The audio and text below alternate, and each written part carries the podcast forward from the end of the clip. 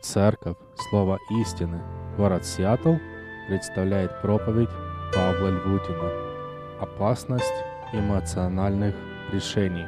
Как вы помните, мы сегодня находимся на 19 главе, и, можно сказать, 19 глава Откровения – это центральная глава э, всей книги Откровения, хотя это, э, эта мысль, она проходит через многие главы в этой книге.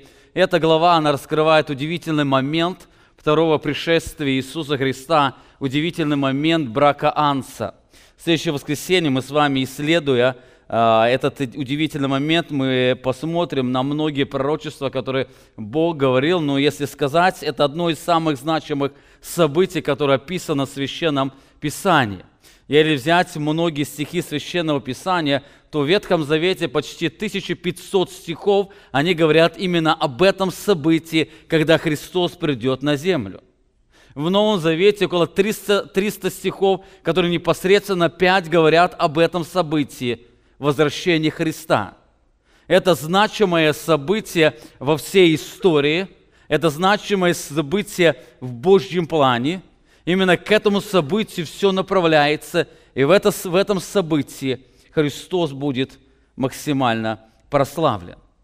Именно об этом событии подробно описывает Иоанн в 19 главе. Он написал в начале удивительно торжество неба по случаю брака Анца, которое связано с его возвращением на эту землю. И потом он описывает возвращение Иисуса Христа на эту землю – но между двумя этими писаниями Иоанн поставил один очень удивительный стих. Если внимательно на его посмотреть, то этот стих, он омрачает всю картину, которую здесь там описывает Иоанн.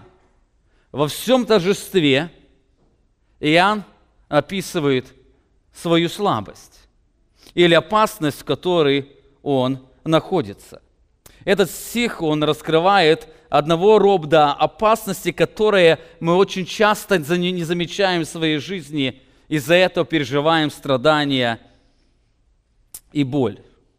Знаете, в нашей жизни подстерегают нас разного рода опасности. Есть опасности, которые подстерегают извне – есть опасности, которые подстерегают нас изнутри. Есть опасности, которые касаются физической жизни. Есть опасности, которые касаются духовной жизни, о которых мы подробно говорили в детском лагере. Есть опасности, которым мы сами себя подвергаем. Но есть опасности, которые подверг, которым подвергают нас другие и так далее. Можно сказать, что вся наша жизнь, она находится в атмосфере опасностей. Как рыба живет в воде, так человек живет среди этих опасностей. Они подстерегают нас каждое мгновение. И в одной из этих опасностей мы находим, а, мы находим в Откровении 19, 19 главе, где Иоанн описывает самого себя. И эта опасность является эмоциональных решений. Опасность эмоциональных решений или решений, которые мы принимаем на основании своих эмоций – своих чувств, своих преференций. Давайте вместе посмотрим на эти несколько стихов, прочитаю с 9 стиха, но мы коснемся непосредственно 10 стиха. «И сказал мне ангел, напиши, блаженный, званный на брачную вечерю Анса, и сказал мне, это истинные слова Божии – я пал к ногам его, чтобы поклониться ему, но он сказал мне, смотри, не делай всего, я сослужитель тебе и братьям твоим, имеющим свидетельство Иисуса. Богу поклонись, ибо свидетельство Иисуса есть дух пророчества. Здесь Иоанн среди торжества описывает омрачающую картину своей слабости. Он пишет это для того, чтобы чему-то научить нас. Более того, удивительно, это событие, оно дважды описано в этой книге Откровения. Иоанн дважды описывает этот удивительный момент, который раскрыл его слабость. Как вы помните, мы уже не говорили, что книга Откровения, она написана не, хронологи... не в хронологической последовательности, а тематически. Хотя в какой-то мере Иоанн и пытается соблюдать хронологию, но больше там картина, она тематическая раскрывается, картина, которая раскрывает славу Иисуса Христа. Именно поэтому в этой картине а, Иоанн несколько раз описывает одни и те же события, только под разным углом через ту тему, которую он раскрывает. Именно поэтому о втором пришествии Христа говорится несколько раз. Говорится в 11 главе, в 14 главе, 16 главе, 19 главе и в других главах описывается момент возвращения Христа на эту землю только с разных сторон. Подобную, подобное мы видим и с этим событием. Иоанн дважды описывает это событие только под разными углами. Первый раз мы находим в этой главе, 19 главе, и второй раз мы находим описание этого же события только в 22 главе, где Иоанн заканчивает описание всего откровения. 22 глава, 8 стих сказано, «Я, Иоанн, видел и слышал сие. Когда же услышал и увидел – пал к ногам ангела, показывающего мне сие, чтобы поклониться ему. Но он сказал мне, смотри, не делай сего, ибо я сослужитель тебе и братьям твоим пророкам и соблюдающим слова книги сей, Богу поклонись. Некоторые указывают, что Иоанн дважды хотел поклониться ангелу, но при более пристальной картине – можно увидеть, что здесь Иоанн дважды описывает одно и то же событие. Когда мы подойдем к 22 главе, мы с вами увидим, что это одно и то же событие, которое пишет здесь Иоанн. Перед тем, как мы пристальнее посмотрим на реакцию Иоанна, я хотел, чтобы мы могли а, вспомнить контекст разговора Иоанна с ангелами, который начинается в 17 главе. Это уже заключительный этап разговора, но этот разговор начался еще с 17 главы. В 17 главе 1 стихе сказано, что «И пришел один из семи ангелов, имеющих семь чаш, говоря со мной, сказал мне, пойди, я покажу тебе суд над великой блудницей, сидящей на водах многих». Иоанн подходит к ангелу, который показал и объяснил ему суд над великой блудницей. Все это время Иоанн находится с этим ангелом, который имел одну из семи чаш суда Божьего гнева. После объяснения суда Иоанн слышит удивительное торжество неба. Небо ликует. Там постоянно звучит призыв «Аллилуйя, прославьте Господа». Во-первых, Иоанн слышит этот призыв из многочисленного сомма ангелов – Иоанн слышит этот призыв из уст самого Бога, который призывает «прославьте Господа». Более того, Иоанн слышит, что этот призыв обращен ко всем любящим Его. Все небо призывает людей прославить Господа. Пятый стих 19 главы сказано, «И голос от престола и шел, говорящий, хвалите Бога нашего, все рабы и боящиеся Его, малые и великие». Этот призыв звучит ко всем – более того, в этом торжестве Иоанн слышит пять причин, которые привело небо в движение. Во-первых, Иоанн слышит, что Бог уже совершил спасение. Последний этап спасения закончен. Во-вторых, Иоанн слышит, что Бог уже совершил праведный суд свой. Он совершил суд над Вавилоном, ложная религия уничтожена, и вся власть Антихриста, она терпит поражение – в-третьих, Иоанн слышит, что мятеж, который начался в Эдемском саду, он закончен, и он закончен навсегда. И он слышит удивительную вещь, что Христос воцарился. Христос воцарился, не люди воцарили, но Бог Отец дал ему власть. Это связано с тем, что Христос уже снял все семь печатей с книги, которую дал ему Бог Отец, которая описана в пятой главе этой книги. И последний Иоанн слышит, что наступил брак Анса, и жена приготовила себя. Я не знаю, Иоанн видит или слышит, но он описывает, что в это время невесте дано свадебное платье.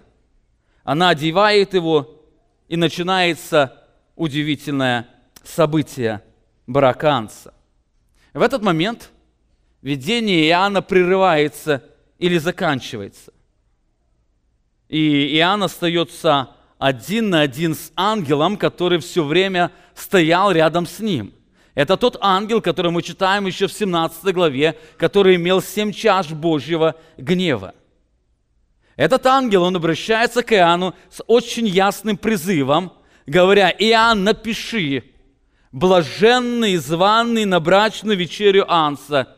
И сказал мне, это истинные слова Божии.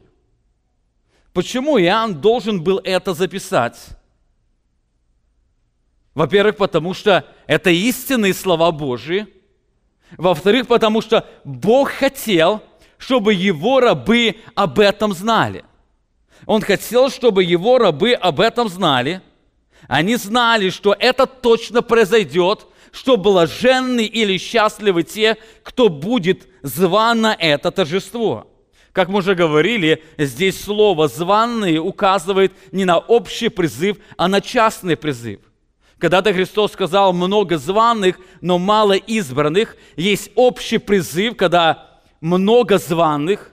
Это евангельский призыв, который обращается ко всем, кто поверит или покается, или примет Христа, тот войдет в его царство. Но есть и частный призыв.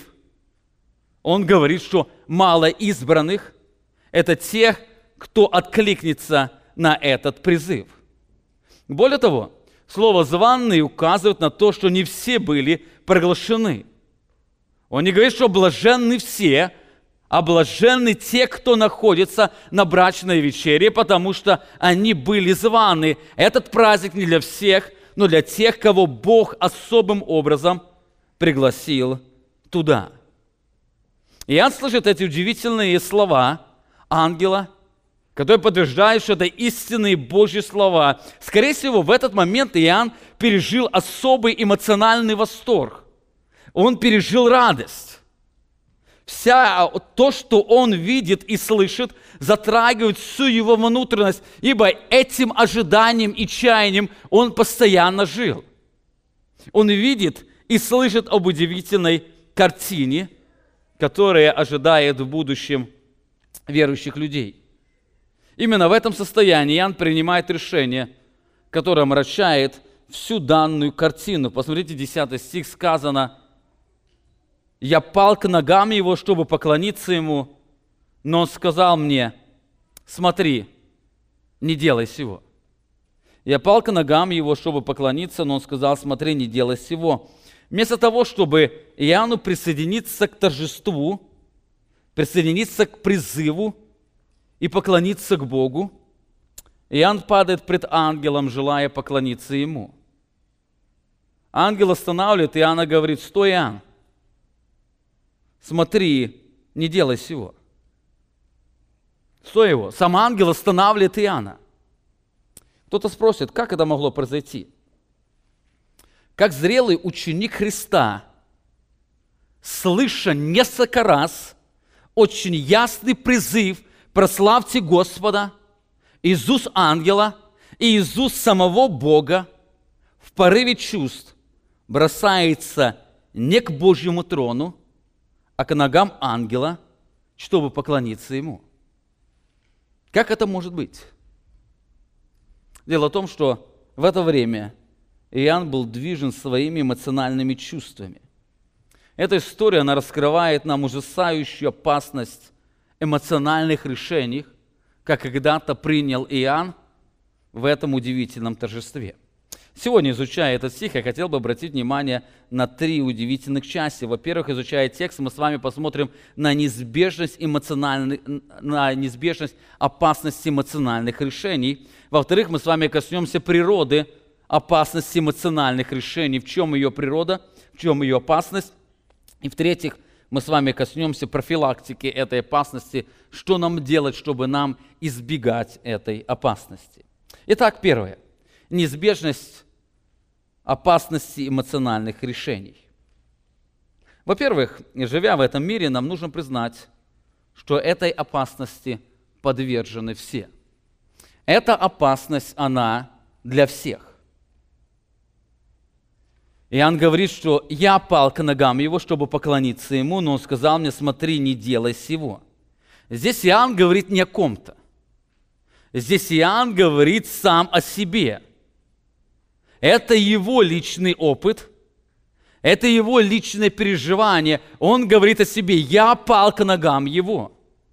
Более того, он не просто хотел пасть, но он уже пал к ногам Другими словами, стал на колени, хотел поклониться ему. Вы помните, к этому времени Иоанн находился уже в преклонном возрасте. Он уже в своей жизни много пережил, он многому научился, он знает страданий и горя, он знает цену следования за Иисусом Христом. Он находится на острове Патмос за Божье свидетельство. Это не молодой эмоциональный человек, но это зрелый служитель, старец, знающий опасность поспешных решений.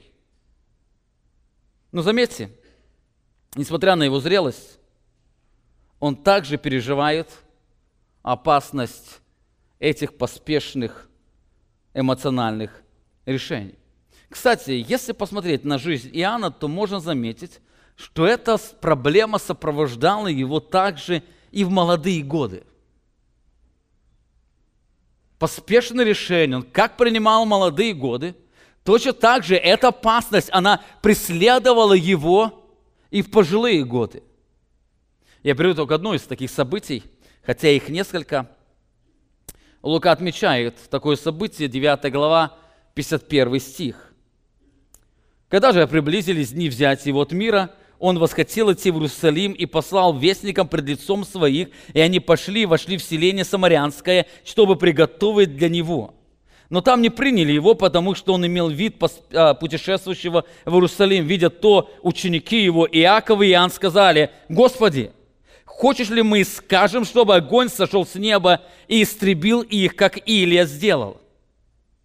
Но он, то есть Христос, обратившись к ним, запретил им и сказал, «Не знаете, какого вы духа». То, что предлагал Иоанн и Иаков в тот момент, оно казалось справедливым, правильным, то, что давно было произойти. Они ожидали одобрения со стороны Иисуса Христа. Это справедливо. Они не принимают самого царя царей. Когда-то Бог придет и совершит этот суд над этой землей. Но заметьте, что Христос говорит им. Не знаете, какого вы духа не знаете, откуда это исходит. Нам нужно признать, что эта опасность подстерегает каждого из нас. Эта опасность подстерегает как молодого, так и пожилого. Эта опасность эмоциональных, поспешных решений, она подстерегает как зрелого христианина, так и младенца во Христе. Эта опасность поспешных эмоциональных решений подстерегает как мудрого, так и глупого. Эта проблема, она настолько глубоко въелась в наше естество, что от него невозможно полностью избавиться. Мы всегда движимы этой опасностью. Если проанализировать нашу жизнь, то вы вспомните много ситуаций, когда вы быстро принимали решение на основании ваших эмоций, после чего вы сожалели. Вы сожалели о быстро сказанных словах? Вы сожалели о быстром определении, чем был движим тот человек? Вы сожалели о быстрой какой-то покупкой, к покупке, которую вы сделали, потом поняли, что она не нужна? И так далее. Вспомнить жизнь. Вам не нужно уходить в далекое прошлое. очень много в жизни поспешных решений, о которых нам приходится сожалеть. Итак, это первое. Нам нужно помнить, что опасность эмоциональных решений подвержены все. Эта опасность, она касается каждого из нас. Даже годы, годы мудрости, они не освобождают нас от этой опасности она подстерегает нас, она подстерегает каждого из нас. Во-вторых, эта опасность подстерегает не только всех нас, но она подстерегает всегда и везде.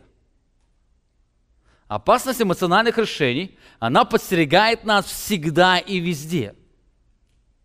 Где бы вы ни ходили, ни находились, и когда это не происходило, вы всегда подвержены этой опасности. Дело в том, что наша эмоциональная чувствительность, она всегда ходит с нами. Мы ее не можем хотя бы на один час оставить дома для того, чтобы трезво рассуждать. Более того, она не только ходит с нами, но она постоянно вмешивается в каждую ситуацию, давая свою оценку. Порой приходится, приходится взять время, чтобы отрезвить свое сознание и чтобы посмотреть более объективно на эту реальность. Но очень часто чувства или наши эмоции, они не дают нам это сделать. Очень часто разум говорит одно, а чувства твердят другое, приводя очень многие различные доводы. Посмотрите на реакцию Иоанна. И сказал мне ангел, напиши, блаженный званый на брачную вечерю Анса, и сказал мне, это истинные слова Божии. И ангел говорит, я пал к ногам, чтобы поклониться ему. Подумайте, когда это происходит? Когда это произошло? Он описывает, что когда он пережил красоту небесного торжества, когда он слышал удивительные Божьи слова, в которых нет примеси лжи и неправды. Это произошло тогда, когда он слышал о блаженстве и радости Божьего призвания – Другими словами, это произошло, возьмите сегодняшнюю ситуацию тогда, когда вы были на служении, где только говорилось о Боге, и ваше все сознание, оно восхищалось им, и вы только выходите за двери этого зала и своих эмоциях делаете то, что нельзя делать. Я думаю, даже более. Как мы сегодня видим, очень часто – даже находясь в зале, слыша величие Божье, видя красоту Божьей славы, переживая этот особый восторг переживания, мы способны принимать решения, которые не являются истинными или которых приходится сожалеть. Более того, Обратите внимание, когда или где Иоанн находился. Написано, мы видим, что он находился на небе прямо у Божьего трона, там, где все сияло небесной славой. Несмотря на всю эту реальность, Иоанн действует на основании своих чувств. Послушайте, этой опасности мы подвержены каждое мгновение – мы подвержены как дома, так на работе. Мы подвержены как в церкви, так и на малой группе. Мы подвержены как в парке, так и в магазине. Эта опасность, она всегда преследует нас. Даже тогда, когда мы вроде бы восхищаемся Богом, вроде бы слышим пение или сами участвуем в поклонении, которое скрывает великое Божье торжество, даже в этот момент, восторженный момент – мы переживаем эту опасность эмоциональных поспешных решений. Кстати, в этом опасность ложного поклонения Богу основана на эмоциях. Очень часто люди, приходя в Дом Божий, они переживают эмоциональный подъем или особый восторг, что считают истинным поклонением. Но проблема возникает в том, что это состояние поклонения было вызвано не восхищением Бога, а атмосферой или музыкой, воздействующих на их чувства. Очень часто бывает такое, вот вы видели такие служения в жизни христиан, когда проходят, и если посмотреть трезвыми глазами, то, что люди делают на этом служении, как кричат, как прыгают или еще что-то, вы бы никогда не сделали – в будучи трезвом состоянии, в трезвости ума. Но в тот момент люди забывают о том, что происходит. Кстати, это происходит у неверующих людей, когда молодежь или кто-то собирается на дискотеку, когда там звучит музыка, она происходит, она воздействует на их чувства, и под этими чувствительными эмоциями они делают такие вещи, за которые потом им стыдно. Если посмотреть на их со стороны. Подобное происходит и в жизни христиан. Кстати, именно этот метод часто христиане используют на призывных собраниях. Звучит чувствительная песня, звучит э, щепетательный пример, который касается души. Звучит очень важный призыв к определенным действиям. И человек принимает действия. Но проблема в том, что очень часто за этим действием сердце остается неизмененным. Это не перемена разума. Это воздействие на чувство. На чувство легко воздействовать.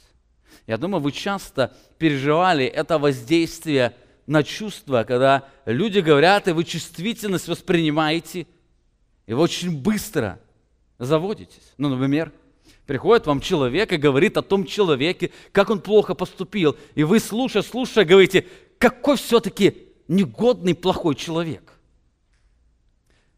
Через час вы встретите того человека, и он по-своему расскажет вам эту ситуацию. И что вы скажете? Как я ошибся? Все-таки какой тот нехороший человек? Бывает так. Не надо много времени. Наше чувствование очень быстро начинает определять реальность. Это происходит всегда и везде, как дома, так и в Божьем доме, в Божьем доме, как на работе, так и на богослужении. Эта опасность, она всегда подстерегает каждого из нас. Итак, это первое. Мы с вами коснулись неизбежности этой опасности. Эта опасность, она для каждого из нас. И более того, она подстерегает нас везде и всегда. К сожалению, очень часто она может управлять нами многие годы даже. Мы что-то на своих чувствах восприняли и решили, и мы приняли эту за реальность, в которой мы многие годы живем.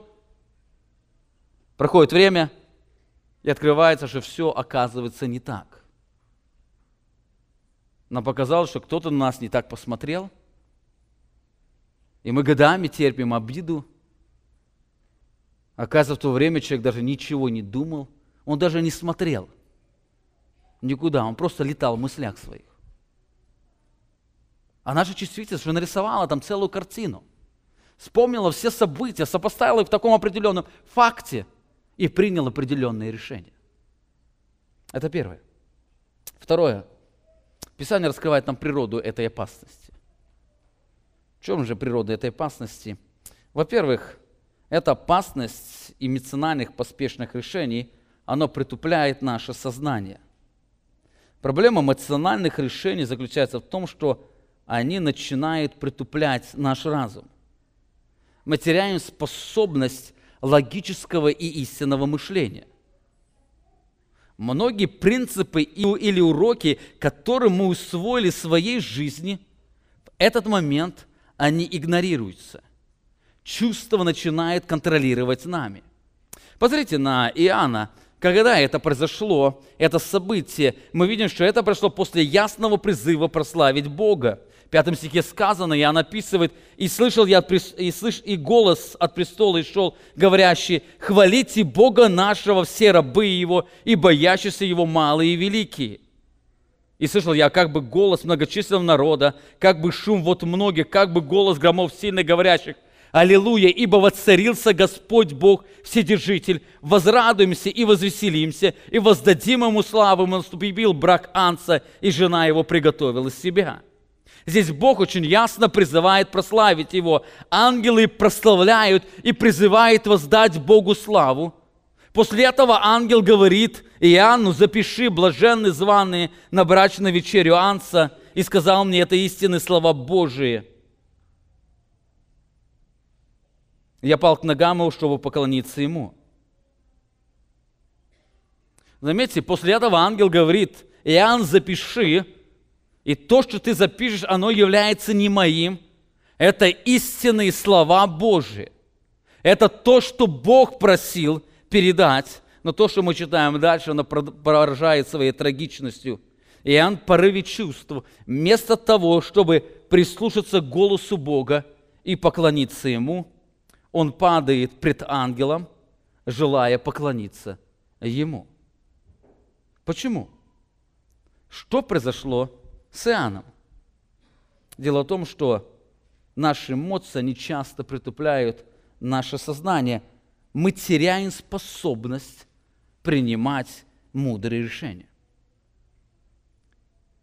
Когда мы находимся в возбужденном состоянии или под воздействием наших эмоций, наших чувств, в это время мы теряем способность принимать мудрые решения. Вы знаете, эта опасность является причиной отсутствия хороших взаимоотношений между многими людьми. Эта опасность является причиной многих бед, недовольства и вражды. Эта опасность является причиной многих решений, о которых нам приходится переживать. Наши чувства, они притупляют наше сознание. Как вы видели, видите, Иоанн слышал Божий призыв.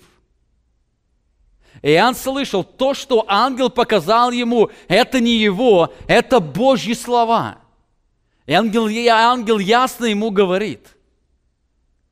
Но в этом порыве чувств, вместо того, чтобы бежать к Божьему трону и воздать Богу славу, Иоанн пытается воздать славу вестнику, который принес эту весть.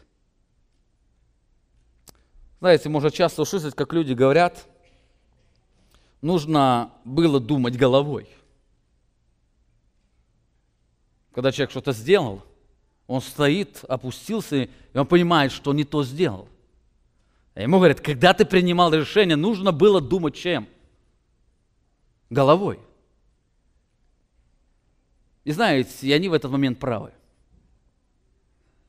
Они правы. Нужно было думать головой, а не давать свободу своим эмоциям. Нужно было думать головой.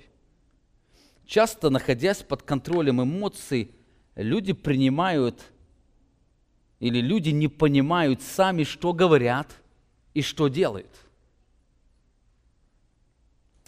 Лука описывает один из таких случаев, который произошел с учениками.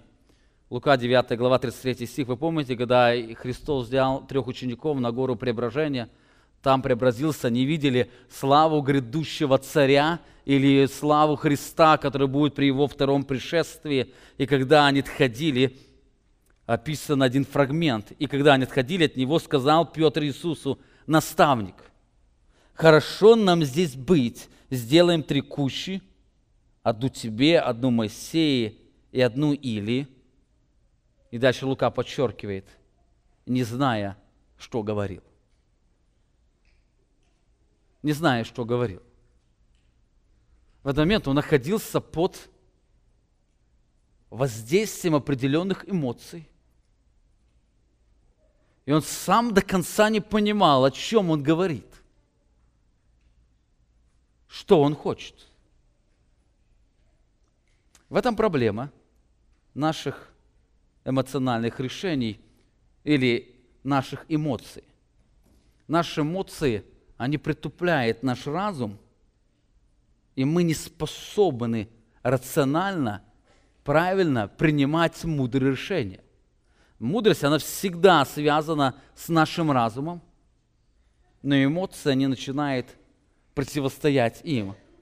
Многие, вы, наверное, замечали, что наши эмоции не являются достаточно самым сильным или самым страшным нашим врагов, которые вредят нам в этой жизни – Хотя без эмоций нам невозможно жить. Наше счастье, оно связано с нашими эмоциями. Но проблема, когда благословение, когда эмоции не подчинены разуму, и они сходят из реальности, и они являются отликом на реальность, это становится благословением. Но когда эмоции начинают определять реальность, тогда они приводят к поспешным решениям, которые нам приходится жалеть. Во-первых, мы видим, что опасности или эмоциональные решения, или эмоциональная опасность, наши эмоции, они притупляют наше сознание. Во-вторых, наши эмоции, они искажают реальность. Наши эмоции очень часто искажают наш, э, э, окружающую реальность. Мы начинаем ложно воспринимать этот мир, мы начинаем ложно воспринимать окружающих людей, мы к одним становимся более подозрительными и воинствующими, а к другим приветливыми и доверчивыми. Эта проблема, она часто является источником проблемы между родителями детей. Порой дети подросли, им кажется, что родители не понимают их, а вот друзья их понимают и желают им счастья. А потом оказывается, что они были обманутыми своими чувствами в тот момент, когда им казалось, что родители их не понимают и не любят. Оказывалось, что они их любили, понимали и больше заботились о них – а тогда, когда казалось, что их друзья понимают и пытаются сделать их счастливыми, оказывалось, они пытались свое личное счастье построить на своем друге, вергая его в пропасть уныния и страданий. И проблема всего этого было, были чувства, неконтролируемые разумом. По причине этой опасности мы порой начинаем ложно воспринимать Бога. Наши чувства пытаются или игнорировать реальность Бога, или искажать его. Одним из таких примеров является израильский народ. Бог неоднократно говорил о том, что они под давлением своих чувств ложно воспринимают и думают о Боге, или воспринимают реальность, в которой они живут. Исайя 40 глава, 27 стих сказано, «Как же говоришь ты, Иаков, и взываешь, и высказываешь Израиль? путь мой сокрыт от Бога, и дело мое забыто у Бога моего. Он задает вопрос, как это может быть? Израиль, который знает истинного Бога, как ты можешь говорить, что твой путь, он сокрыт от меня, говорит Бог. И дальше Бог говорит, разве ты не знаешь, разве ты не слышал, что вечный Господь Бог, сотворивший концы земли, не утомляется и не изнемогает, разум его не следим, он дает утомленному силу, изнемогшему крепость, дарует крепость. Исаия задает здесь риторический вопрос Израилю, разве ты не знаешь, разве ты не слышал? В этом вопросе Иоанн отмечает – Исаия отмечает, что они обладали информацией о Боге. Они слышали о Боге. Разве ты не знаешь? Конечно, мы это знаем. Они знали, что Бог сотворил эту вселенную. Они знали, что только Бог обладает всей силой. Они знали, что только Господь дает силу. Но несмотря на все это знание Бога, их чувства – продолжали игнорировать эту реальность. Их чувства сами пытались интерпретировать эту реальность. Несмотря на их знание о Боге, их чувство заявляет, что Бог отвернулся от своего народа за их грехи. Несмотря на их знание о Боге, их чувство заявляет, что Бог забыл свой народ, несмотря на обетование. Подобные жалобы израильский народ вновь высказывает Богу. В 49 главе Бог говорит, «А Сион говорил, оставил меня Господь, и Бог мой забыл меня». А Сион говорил, вспоминая все пережитое, израильский народ обвинял не себя, а Бога в том, что он нарушил верность к ним – они свои все страдания связывали с тем, что Бог забыл их. Когда им было тяжело, на основании своих чувств и эмоций, они думали, что Бог далеко от них, и Он не контролирует их ситуацию, или Он сражается против них. Но послушайте, что Бог говорит им. Забудет ли женщина грудное дитя свое, чтобы не пожалеть сына чрева своего, но если бы она забыла, то я не забуду тебя.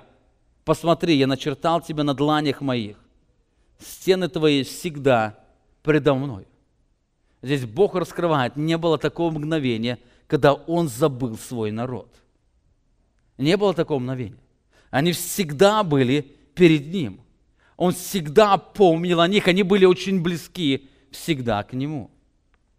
Наши чувства, они всегда дают нам ложную оценку происходящей реальности.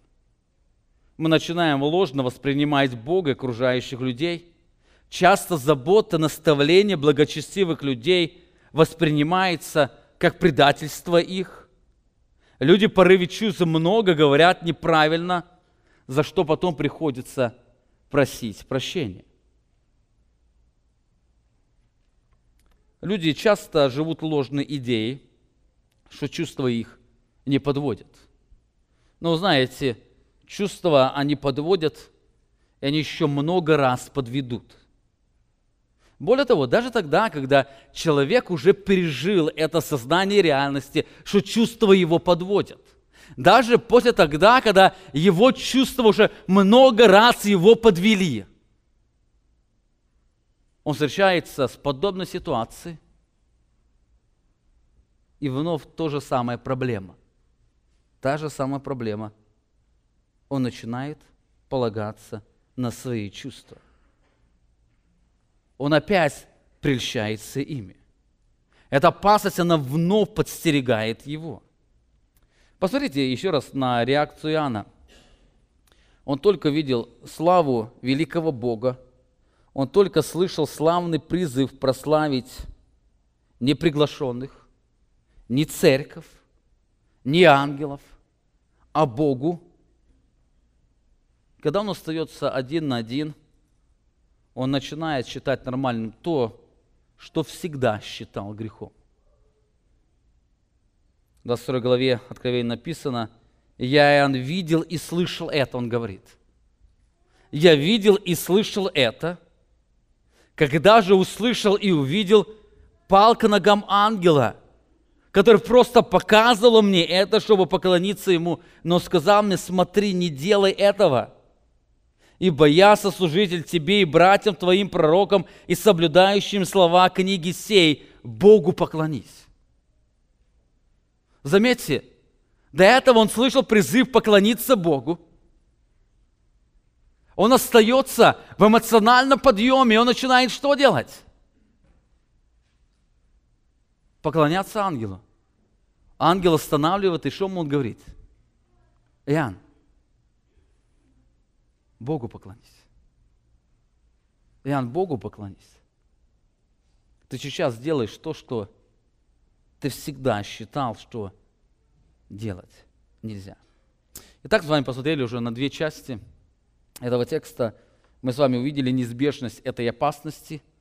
Эта опасность, она подстерегает каждого из нас – более того, она подстерегает нас всегда и везде, где бы мы ни находились, мы подвержены этой опасности. Во-вторых, Писание раскрывает нам природу этой опасности. Во-первых, она притупляет наше сознание или наш разум. Мы теряем эту способность правильного, рационального мышления.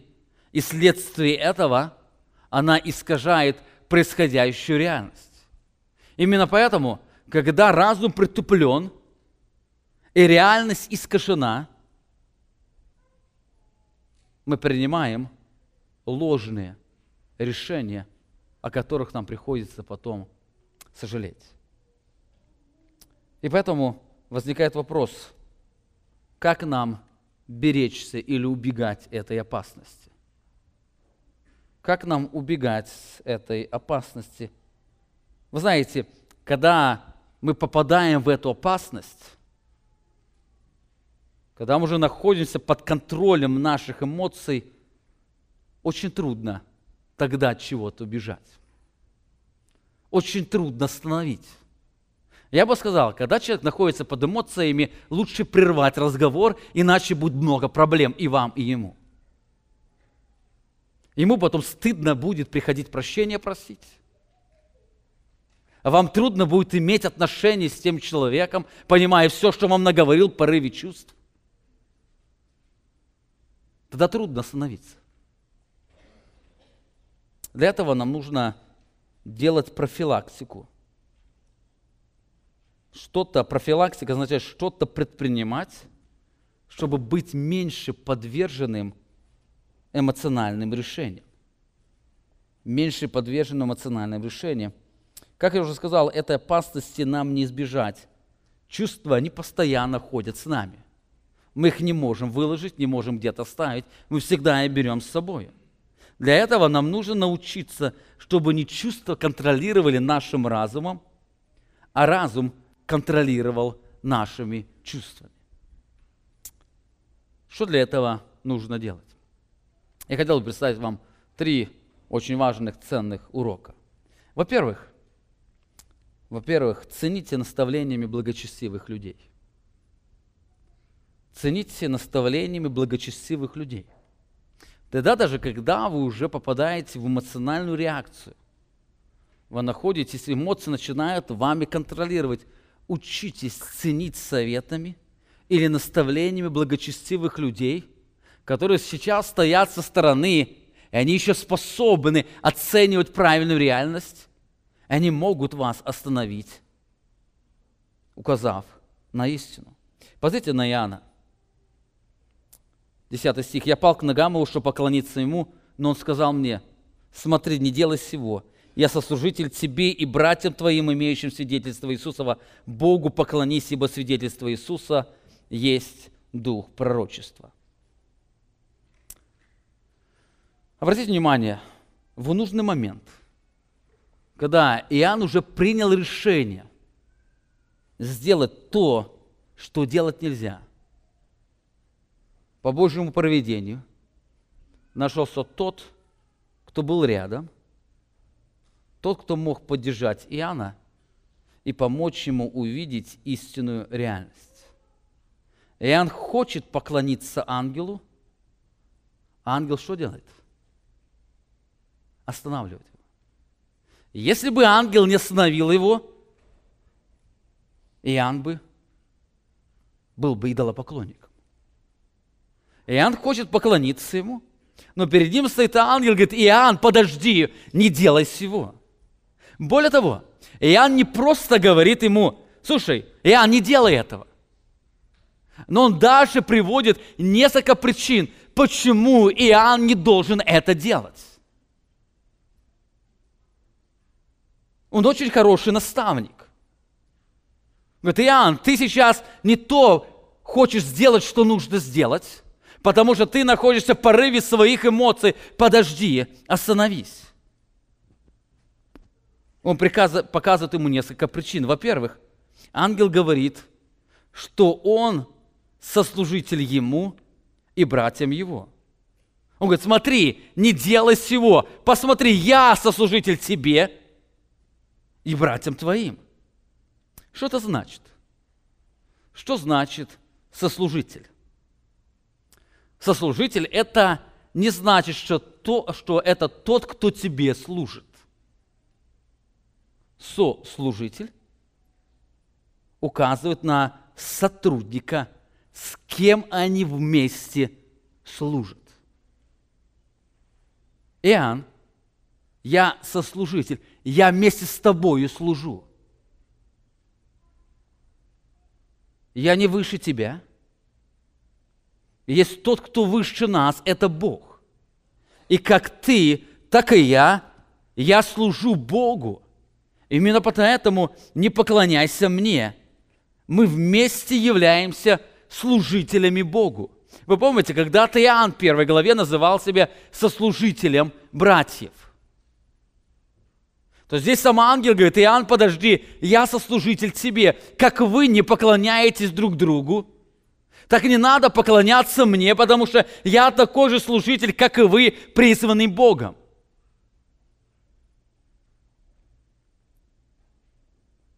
Это первое.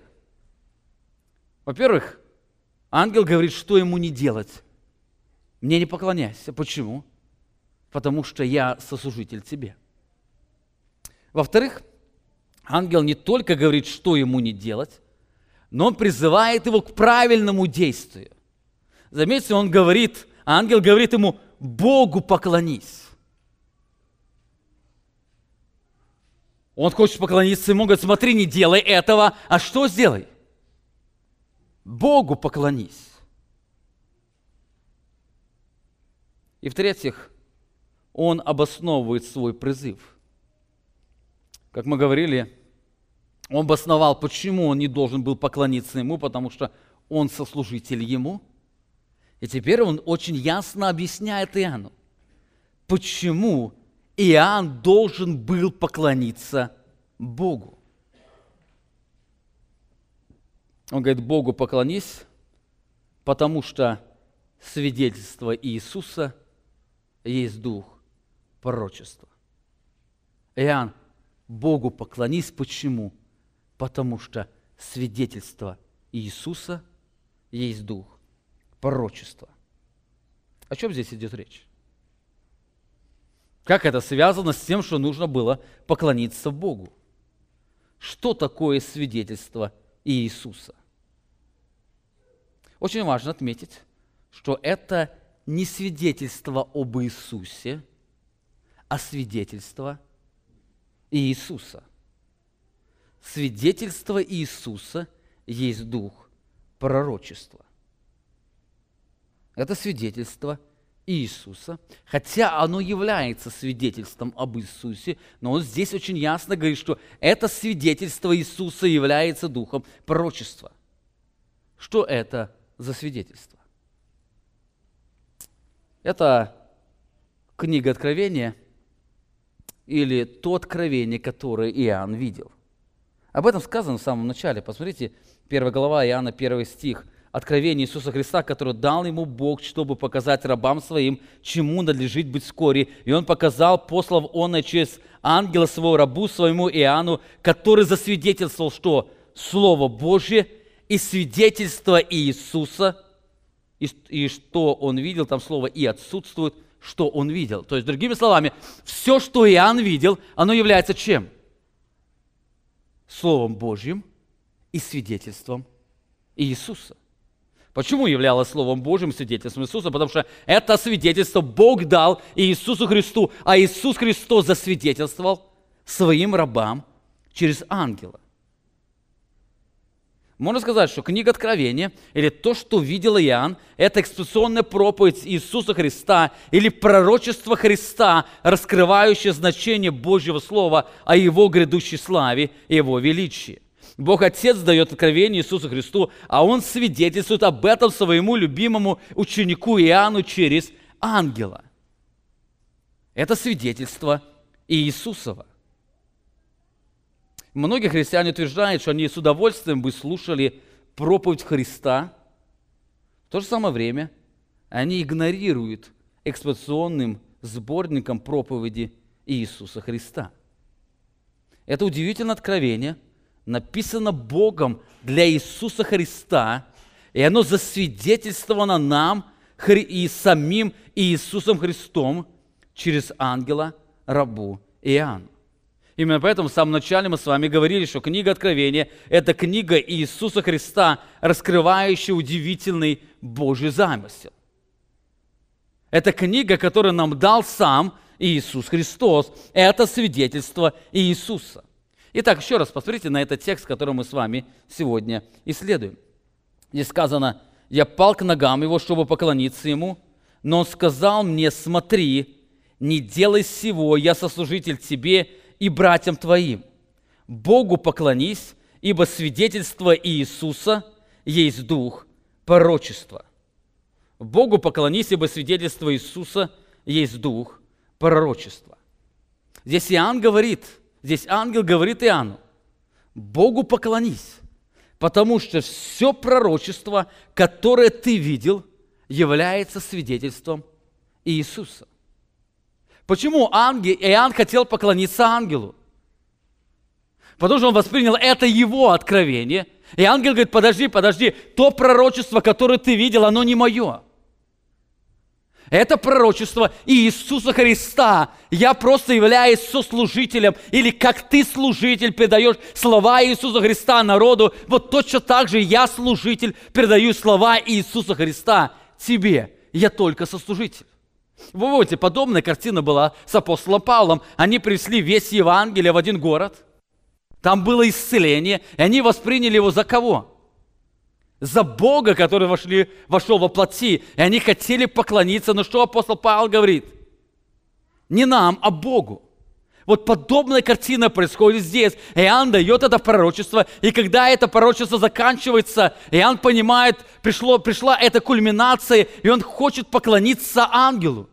За что? За то, что он дал ему это удивительное откровение.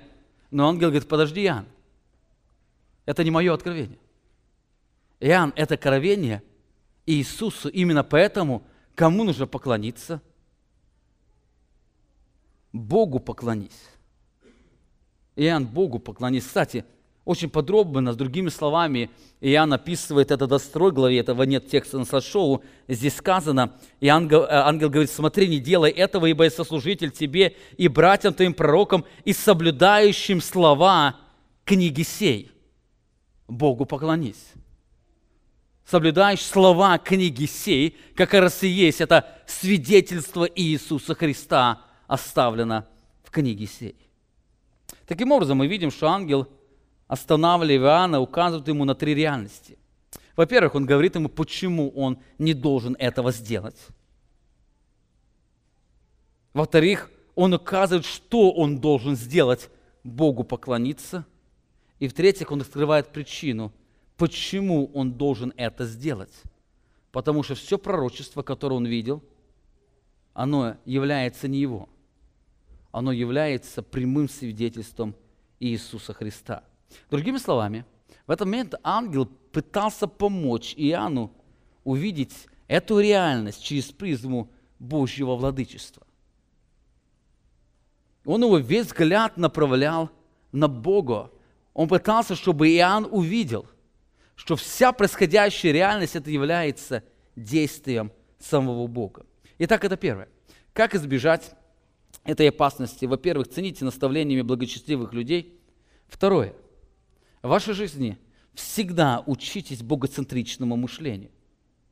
Всегда учитесь богоцентричному мышлению. Здесь сказано, я пал к ногам, чтобы поклониться ему, но он сказал мне, смотри, не делай всего, я сослужитель тебе, братьям твоим, имеющим свидетельство Иисуса. Богу поклонись, ибо свидетельство Иисуса есть дух пророчества.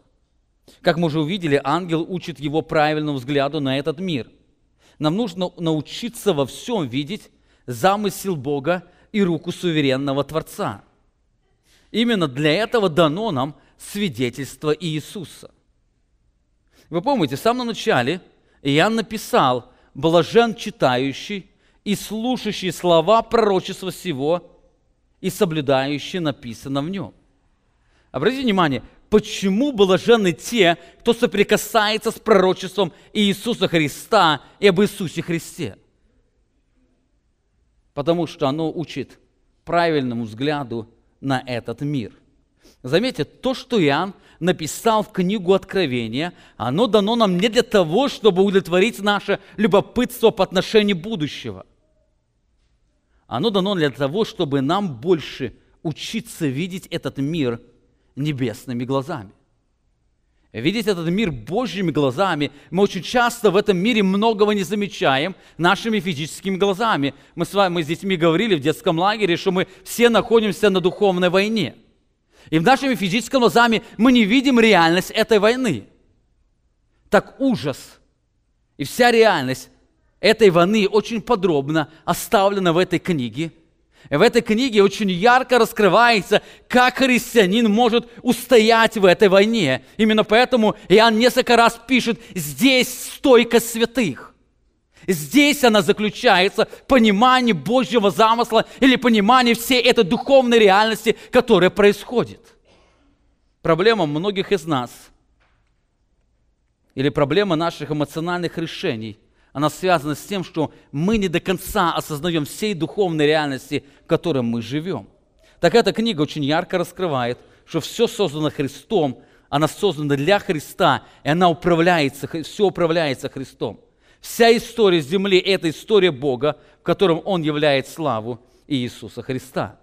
Именно этому мышлению мы должны постоянно учиться. В нашей жизни ничего не происходит случайно. Все это является удивительным замыслом Отца, направлено на прославление Его Сына. Именно в этом проблема эмоциональных решений. В эмоциональных решениях все вращается вокруг человека.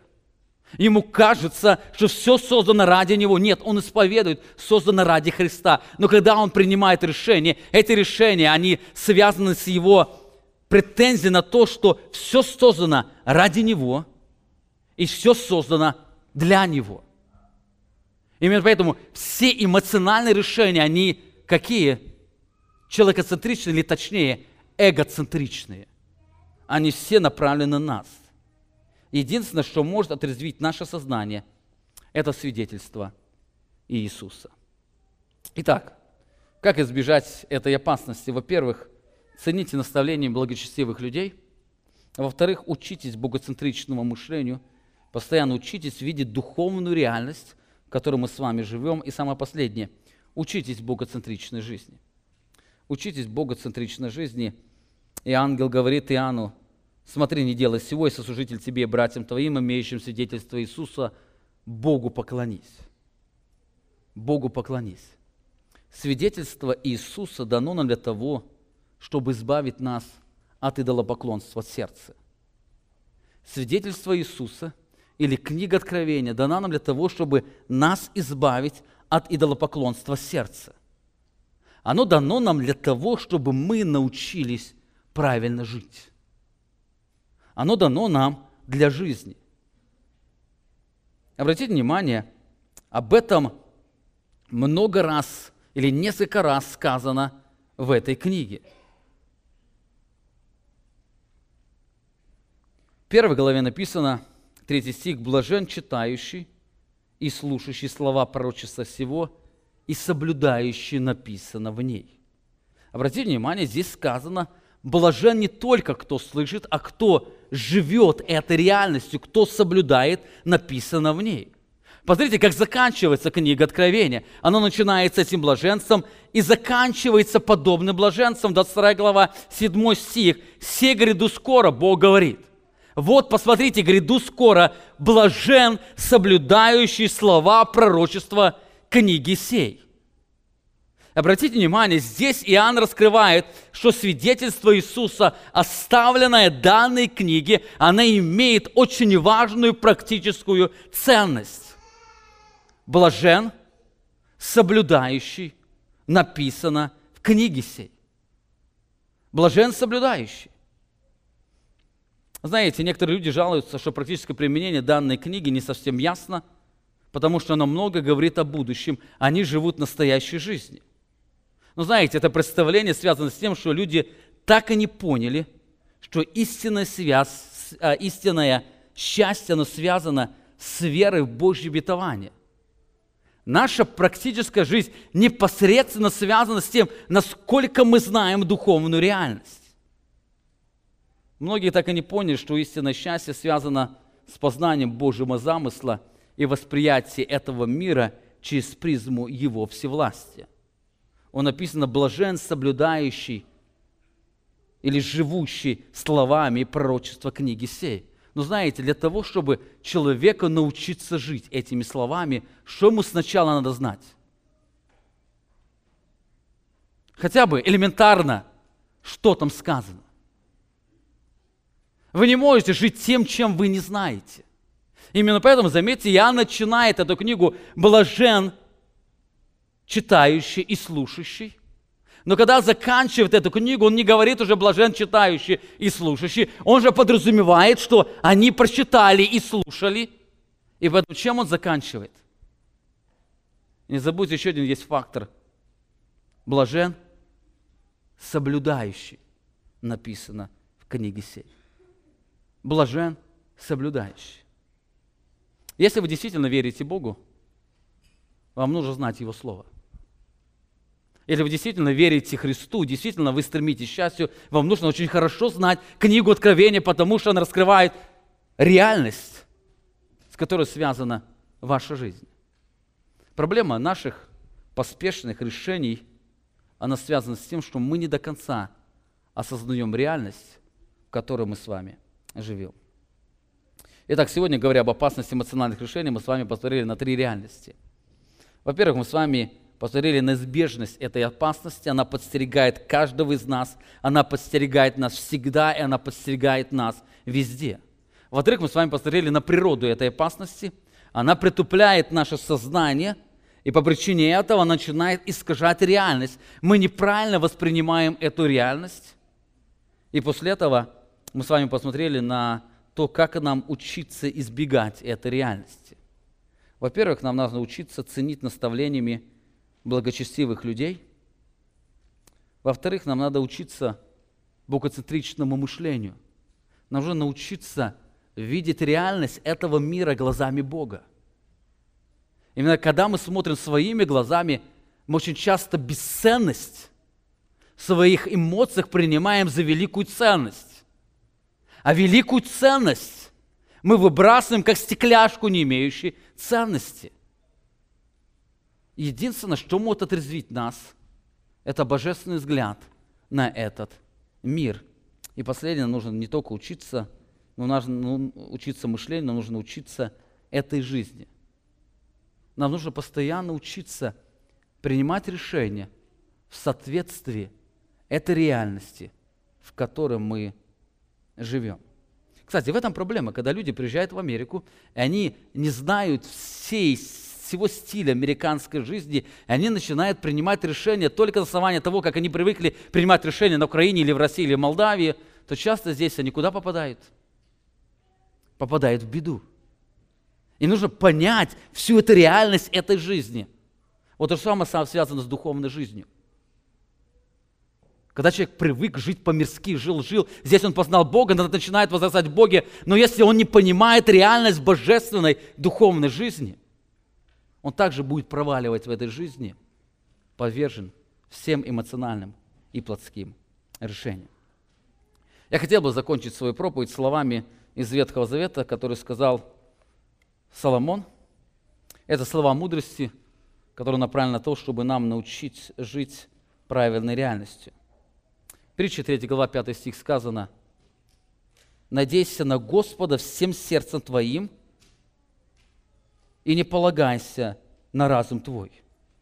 Во всех путях твоих познавай Его, и Он направит стези или путь твой». Надейся на Господа, познавай Его, и тогда ты получишь эту способность принимать правильное решение не будучи подвержен поспешным эмоциональным решениям. Аминь. Помолимся. Дорогой, великий, славный Бог, мы сегодня благодарим Тебя за то, что даешь нам сегодня эту огромную привилегию находиться в доме Твоем. Ты даешь нам огромную привилегию познавать Слово Твое.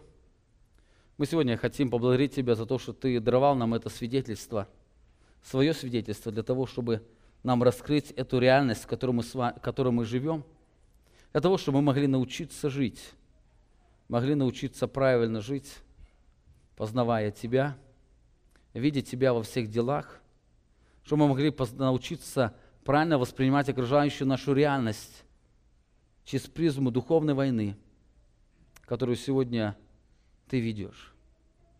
Я прошу Тебя, Отец наш Небесный, научи нас правильно определять эту реальность, ты знаешь, мы очень часто подвержены поспешным эмоциональным решениям, из-за которых нам приходится очень много страдать.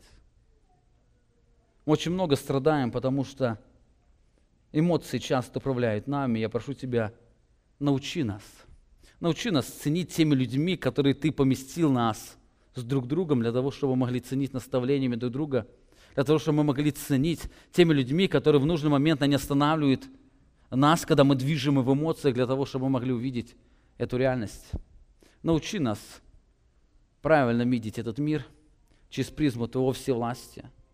Научи нас принимать решения, жить этой реальностью, осознавая о том, что Ты управляешь всем. Мы сегодня исповедуем, что мы сами абсолютно бессильны в этом мире. Поэтому просим Тебя, веди нас, учи нас. Мы нуждаемся в Тебе без себя. Мы в этом мире абсолютно погибнем под тяжестью своих эмоций, своих ложных решений. Наш вечный Бог. Аминь. Вы прослушали проповедь пастора Павла Львутина. Другие проповеди и информацию о нашей церкви вы можете найти на нашей странице в интернете www.словоистины.com deutschka.org.